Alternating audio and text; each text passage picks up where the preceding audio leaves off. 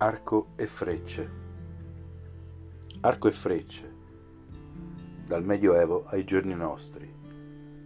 Ma vallo a raccontare che nel 2022 sei stato colpito, ucciso da arco e frecce. Ma in effetti quello che fa più rumore è ancora questa eccessiva risposta a una mancanza, ad un'offesa. Occhi per occhio, denti per dente una vita per uno schiamazzo. Non stupisca in proporzione l'enorme quantità di guerre in corso. E altre arriveranno.